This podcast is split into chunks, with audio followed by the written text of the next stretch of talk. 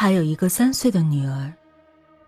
有一天，他发现女儿在窗边挥着手说：“伯伯，再见。”本来他不以为意，以为女儿是在和街上的伯伯说话。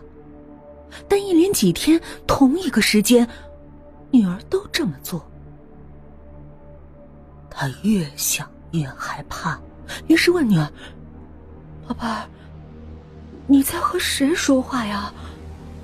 女儿说：“伯伯呀。”他颤抖的双手抓着女儿问：“可是我们家住的是十楼啊，没有人呢，哪个伯伯呀？”